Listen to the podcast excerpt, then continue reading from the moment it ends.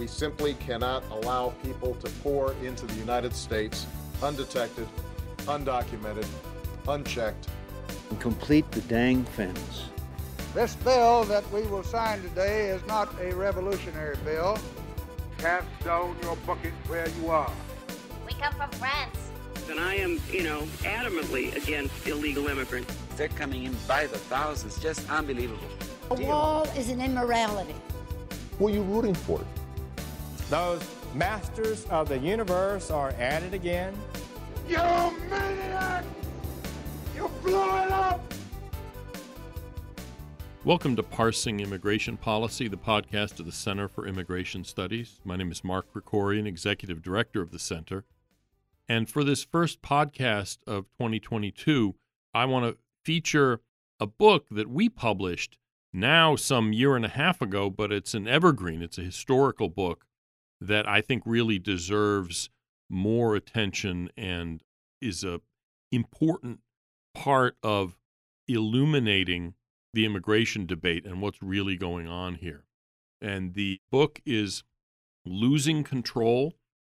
The subhead is How a Left Right Coalition Blocked Immigration Reform and Provoked the Backlash That Elected Trump. And the author who is joining us is Jerry Kammer, a fellow at center and a Pulitzer Prize winner, winner of other journalistic prizes, was a reporter for a long time and dealt with the immigration issues and with the Southwest very extensively. And this book is basically a biography of the 1986 Immigration Reform and Control Act, and specifically the part of it that banned the employment of illegal immigrants, how that came to be, and how that worked out, you know, after it was passed. So, Jerry, thanks for joining us. And if you could maybe first just give people a little background about yourself. How did you get into the immigration issue? What did you do before you got into this business? Well, Mark, after growing up in Maryland and going to college at Notre Dame, I went west to uh, Arizona. Thought I was just going to be there for a year working as a teacher, coach, and school bus driver at a Catholic school on the Navajo reservation, but ended up staying to be a reporter, first for the Navajo Times and eventually with the Arizona Republic. And in 1986, I became the Northern Mexico correspondent for the Arizona Republic, living in Hermosillo, which is the capital of the border state of Sonora. And I moved down there actually just a month before Congress passed the Immigration Reform and Control Act, IRCA, as we know it, and became fascinated by the issue and wanted to cover it and have been covering it ever since.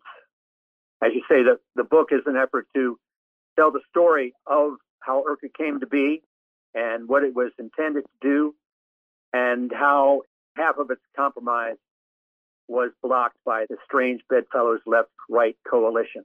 People on the left who didn't want immigration limits for political or ideological reasons, humanitarian reasons. People on the right who, for libertarian and business interests, didn't believe in limiting immigration either. They wanted access to a large supply of labor. Loose labor markets was their ultimate goal. And just to be clear for listeners, the bargain basically you're talking about, this is the big 1986 bill. People, you know, referred to it, think about it as the big amnesty that President Reagan signed. But that was one half of the bill. In other words, it was a bargain exchanging an amnesty for people who were already here and established, who were illegal immigrants, in exchange for a first ever ban on hiring illegals in the future to hopefully weaken the magnet of jobs pulling people in illegally. And what you mean is that the amnesty happened and the other part of that bargain wasn't really followed through on. And that's basically what the bulk of your book is kind of a chronological look at how that promise of that bargain was not kept. Is that correct? Right. I also try to anticipate what has happened in recent years. I think you can see the 86 legislation, IRCA, as a classic democratic dialectic. We had a thesis on the left for very loose borders, if not open borders. On the far right, on the restrictionist right, you had some people who wanted to cut down immigration drastically. And what we had in IRCA was a a synthesis, and that was a, took the form of a compromise, which had the two basic features you described: uh, amnesty for those who were here in undocumented status for at least five years, coupled with enforcement at the work site to prevent future waves of illegal immigration.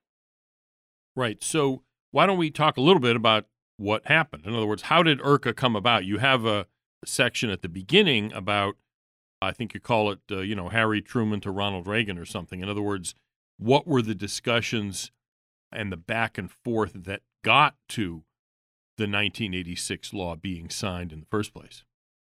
Yeah.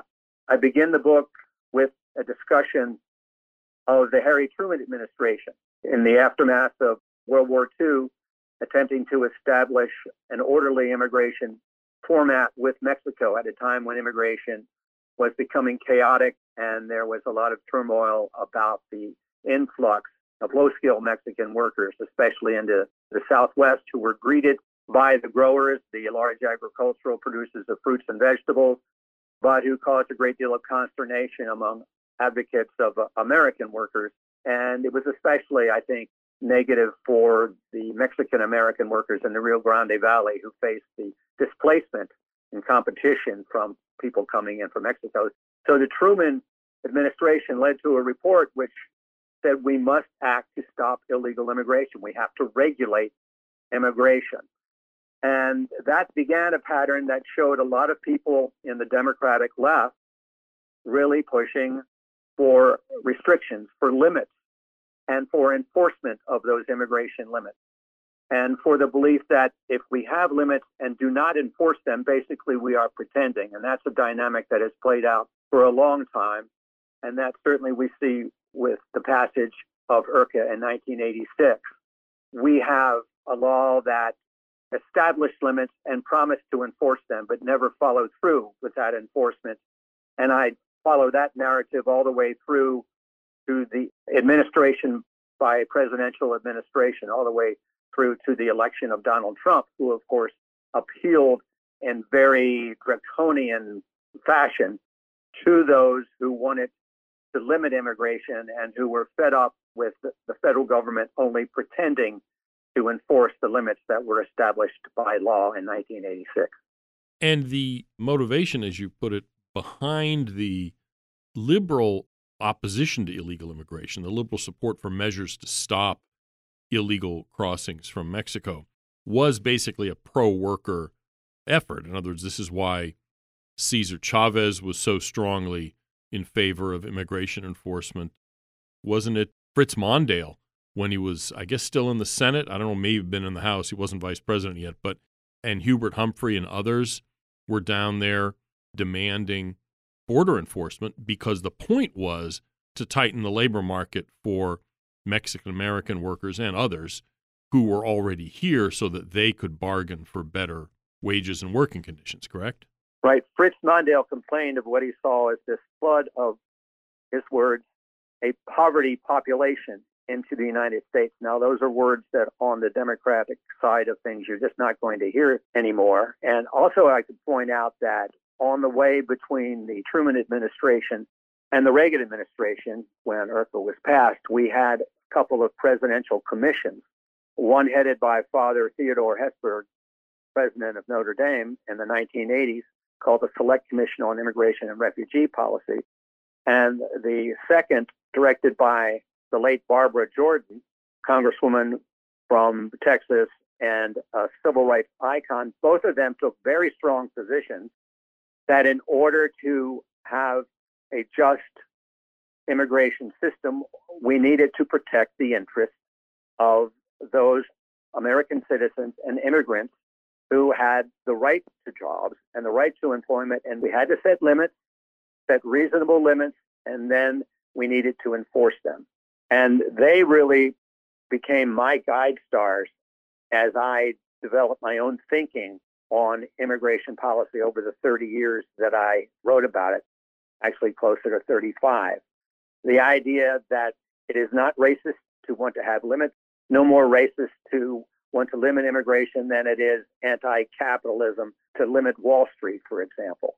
Uh, you have limits and you enforce them and you resist those who do not want to enforce them. But in this case, with immigration, those who did not want effective limits have ended up with the upper hand here. And that has led, Mark, to the frozen situation now where many people on the restrictionist right and some on the restrictionist left are skeptical about other proposals for immigration reform because they have a fool me twice, shame on me caution. They do not believe that anyone on the left is at all committed to enforcing the limits. And I guess you can see that playing out now in the Biden administration, where anyone who gets past the Border Patrol now under the Biden policies basically is home free because the Biden administration has decided not to enforce laws against illegal immigration for those who are in the interior of the United States unless they get involved in serious crime.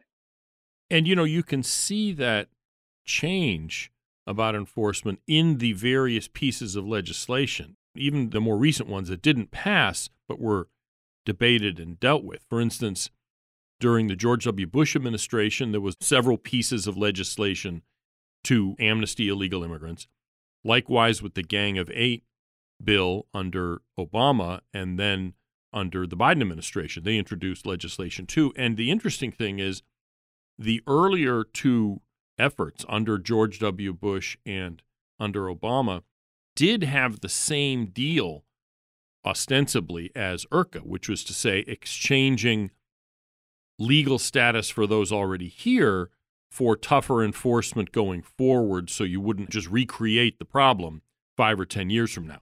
I personally think those were insincere offers. Even if they were sincere, they wouldn't have been followed through on. That's kind of the fool me twice, shame on me aspect of it. But the interesting thing is that under this administration, the big immigration bill that they introduced early on, which is basically a dead letter, it's just for show, but it tells you something, is that it had legalization and increases in immigration, but no, not even pretending to have enforcement in the future. In other words, both in the legislation this White House has supported and in their actions, as you suggested, there doesn't seem to be any interest in enforcing immigration laws at all. So, I mean, the debate isn't even really now about what kind of compromises should we talk about in order to have a more kind of stable immigration situation. Instead, it's there should be no immigration laws. And both in their proposed legislation and in their actions,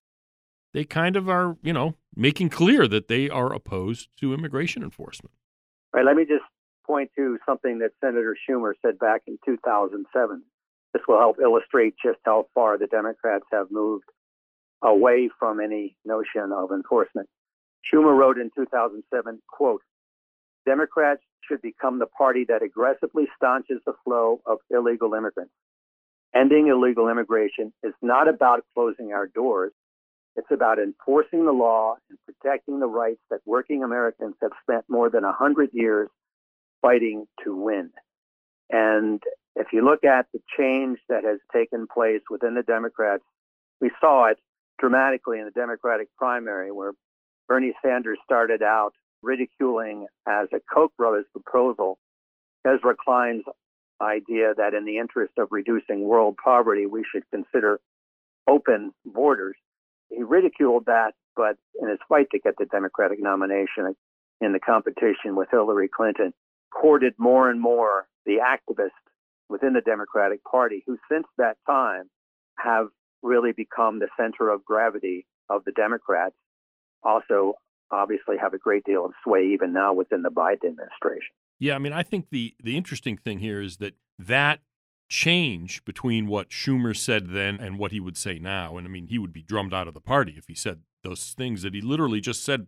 What was it, 14 years ago, 15 years ago, and likewise with the change that you saw with Sanders, is that the left has viewed immigration in the past through a class prism in other words, it's a class issue, that immigration was used by capital to screw workers, which it was and still is.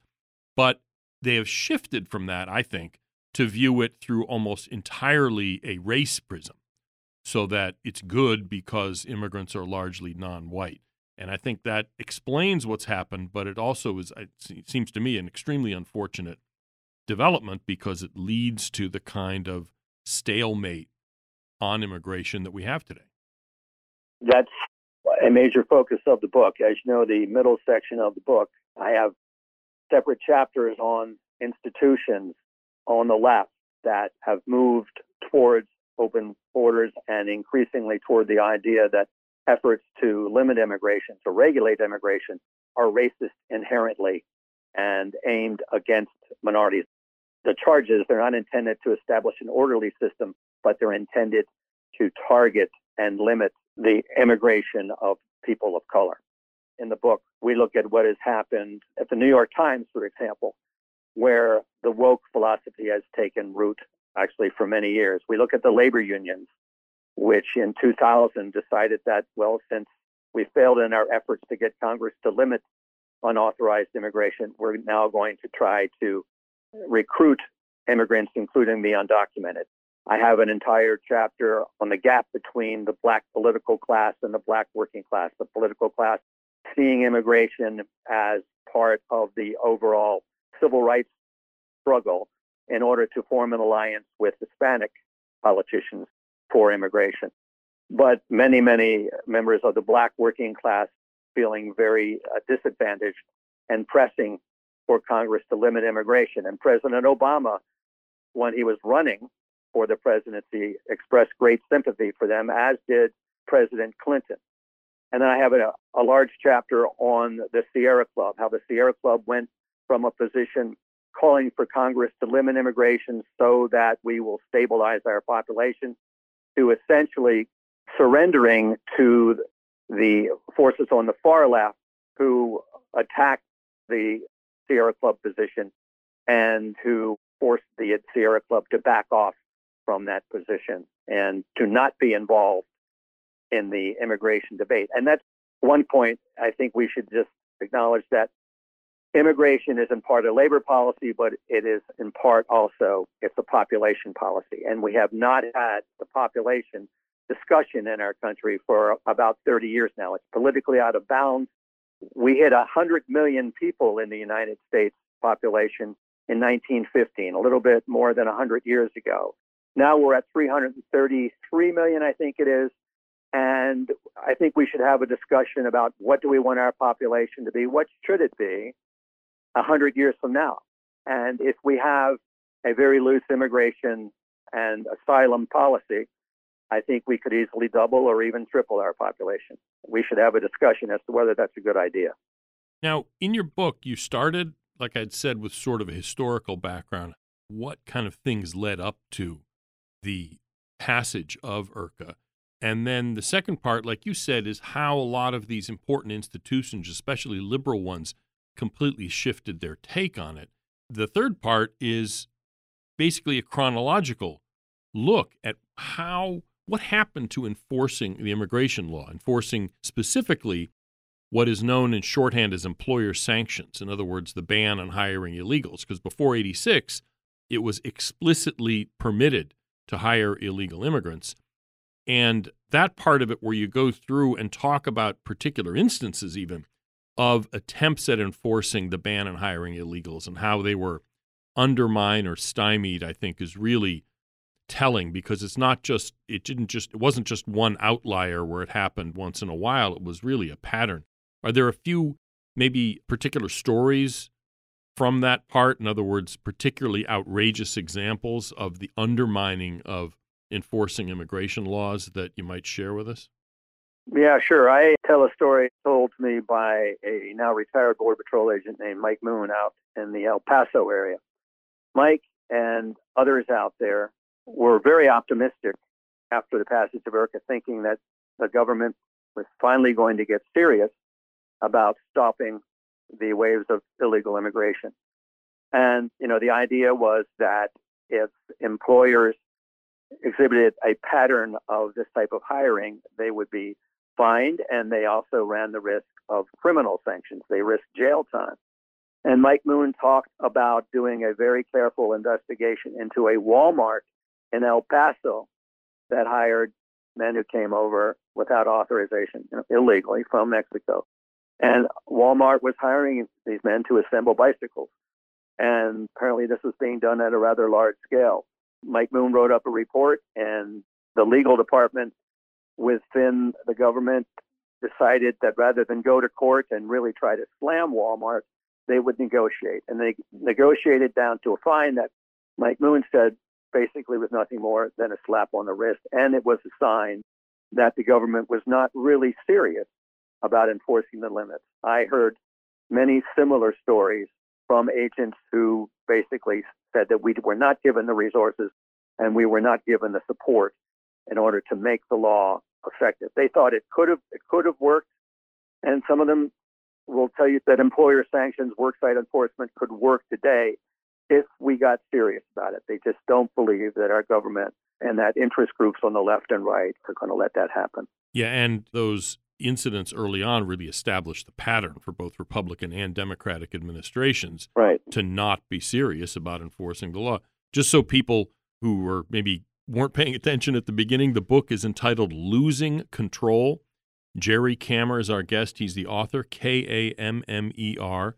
It's on Amazon in paperback and electronic and audio format. So, however you roll, this book is for you. And a point I wanted to make too is there's no charts and graphs in this. This is not a wonk book. This is a reporter's book. It's a story, a series of stories and it's very readable. It's not spinach, it's dessert if you're interested in this subject.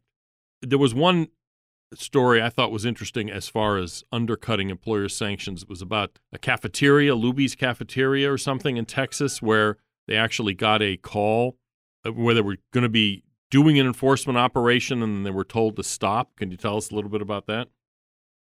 Yeah, boy, that investigation into Luby's Cafeteria's chain, especially prominent in Texas, took a long time, and the agents were ready to go in and enforce against Luby at, at the corporate level when they got a call from the Republican congressman from San Antonio, whose name escapes me at the moment, Mark. It's all right.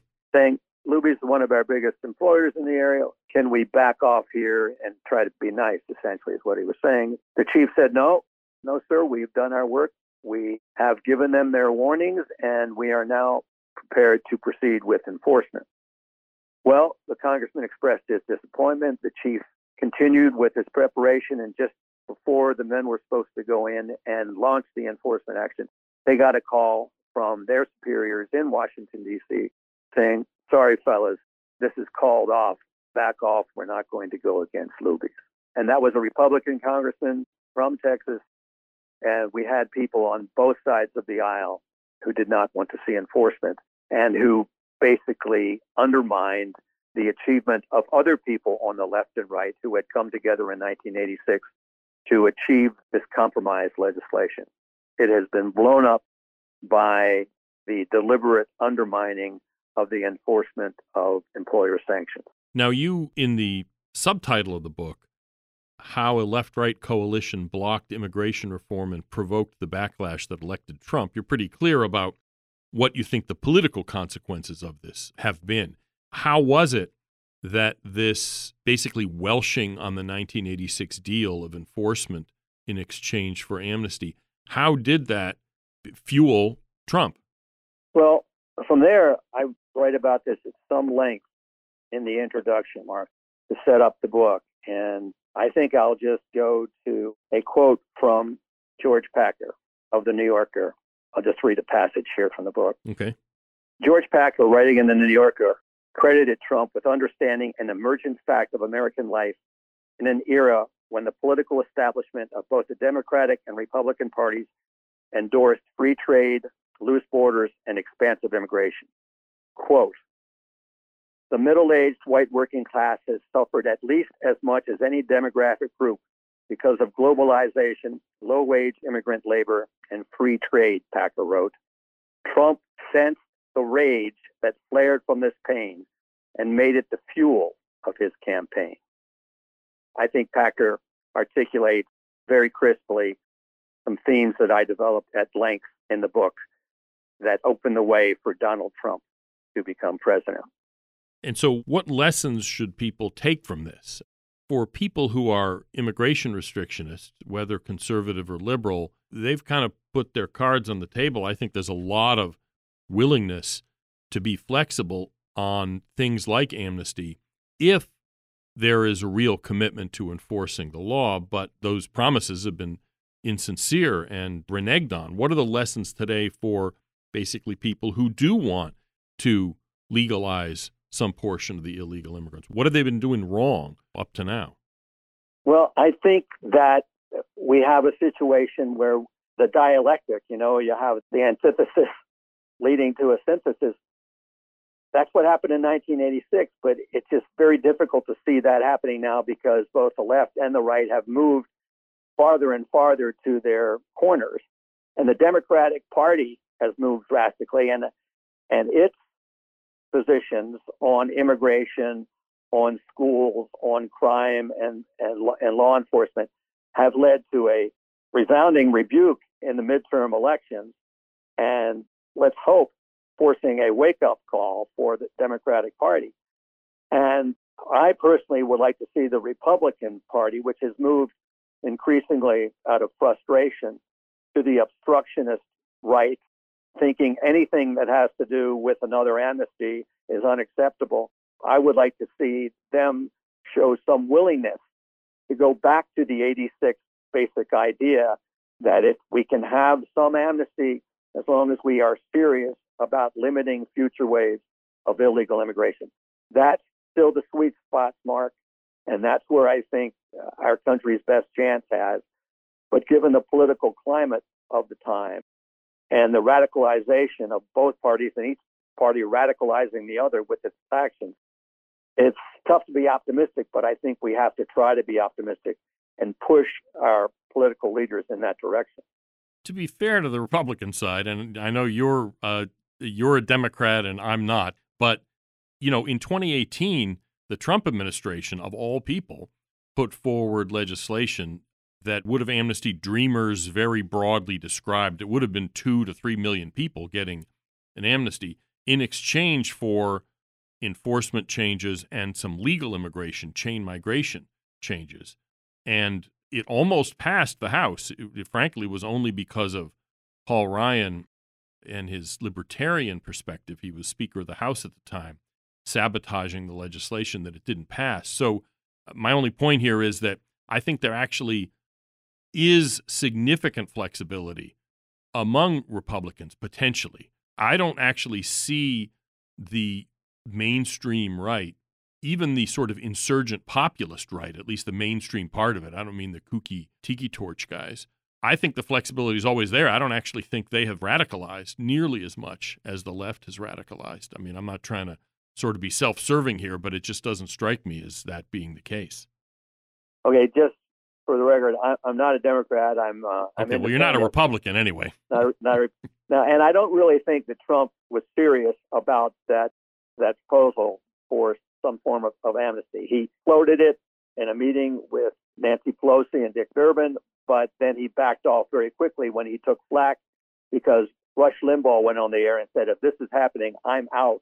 And Trump very quickly backed off right. any discussion of that. I tell that story in the book. Right, right. So the book, again, it's Losing Control by Jerry Kammer, K A M M E R. It's on Amazon. It's got really striking cover art by um, Michael Ramirez. He's a well known political cartoonist. Yeah, Mike Ramirez Statue of Liberty with people kind of climbing all over it. It's a really it's a striking, uh, interesting piece of artwork for the cover. And again, it's available in paperback and electronic and audio for however you like to consume your books. Are you working on anything now, Jerry, that might be uh, of interest in coming out in the future? Well, I'm still interested in immigration, Mark, very interested. But right now, I am pursuing my interest in the history of of southern Arizona, particularly the area where the Mexican border and the former homeland of Geronimo and Cochise, hmm.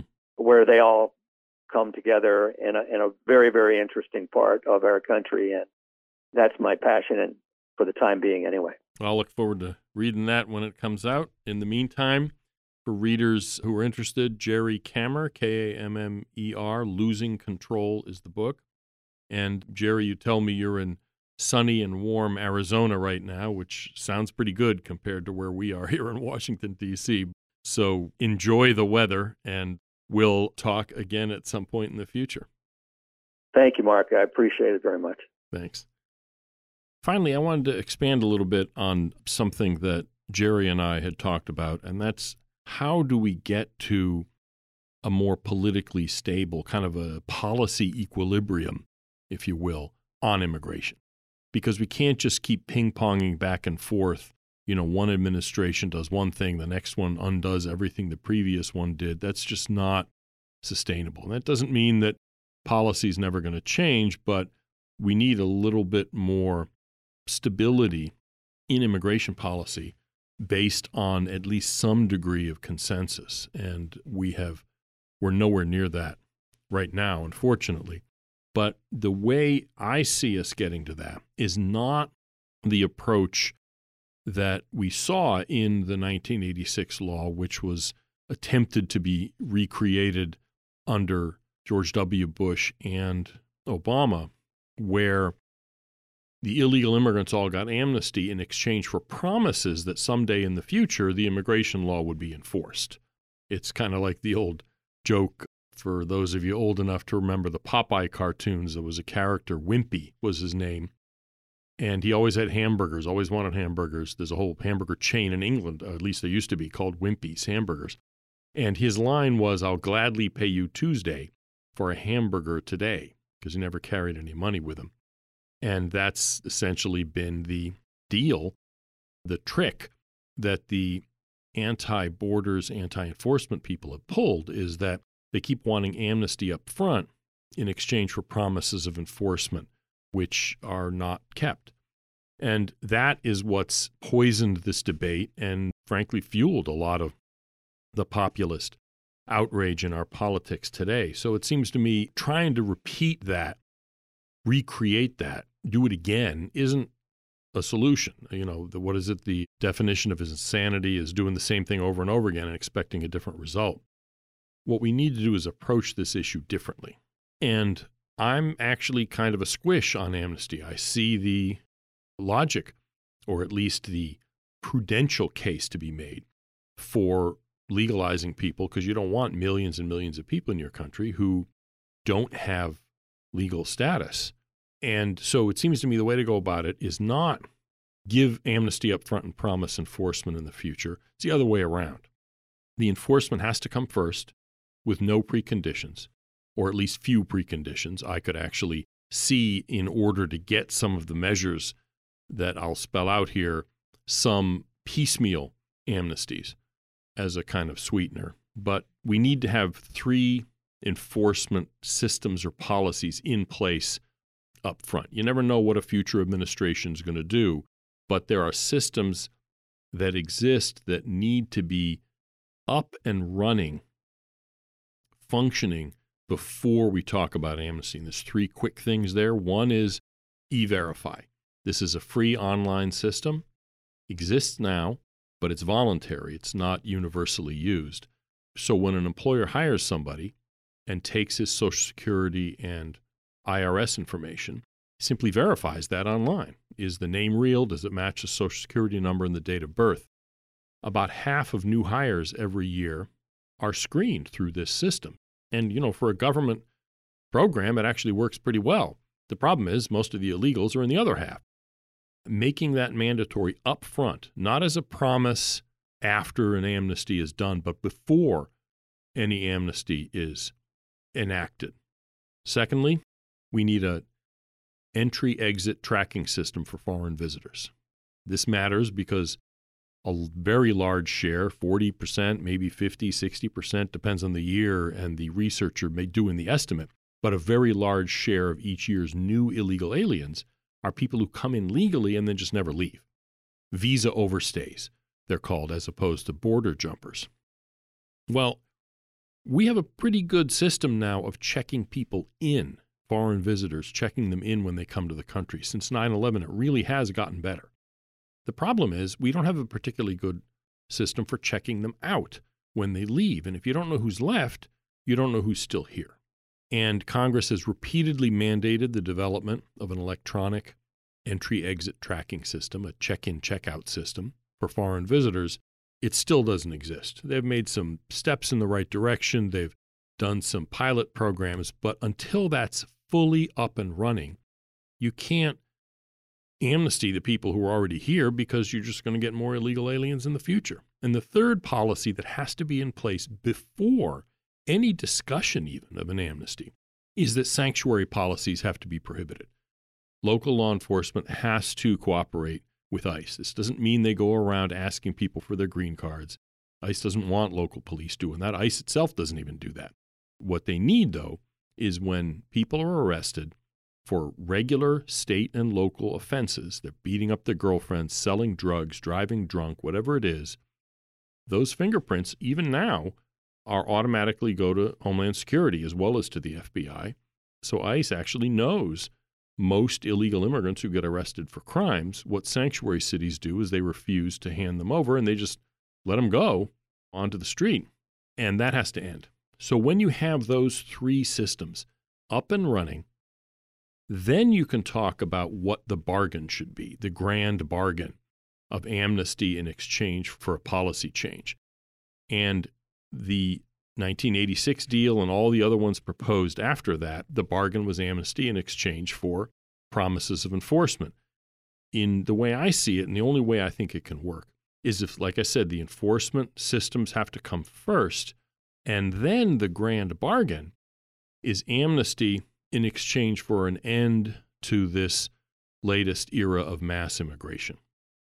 Significant cuts in legal immigration, confining it to husbands, wives, and little kids of U.S. citizens, plus a relatively small number of genuine Einsteins from abroad and people who are humanitarian immigrants, but who have literally nowhere else to go and can't stay a second longer where they are. There aren't that many people who fit that definition. And the amnesty part of it should be relatively clean and simple. Rip off the band aid, no 13 year path to citizenship nonsense.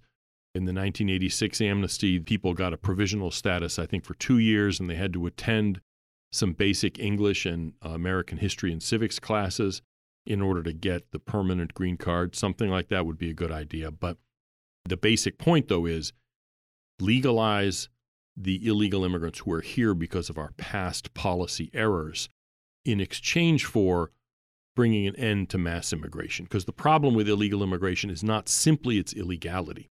Because if that's all there were to it, then we just adopt a policy of unlimited immigration. Anybody who wanted to come here would be allowed in legally. That's the position of the Democratic Party today and the position of the corporate and libertarian elements on the Republican Party.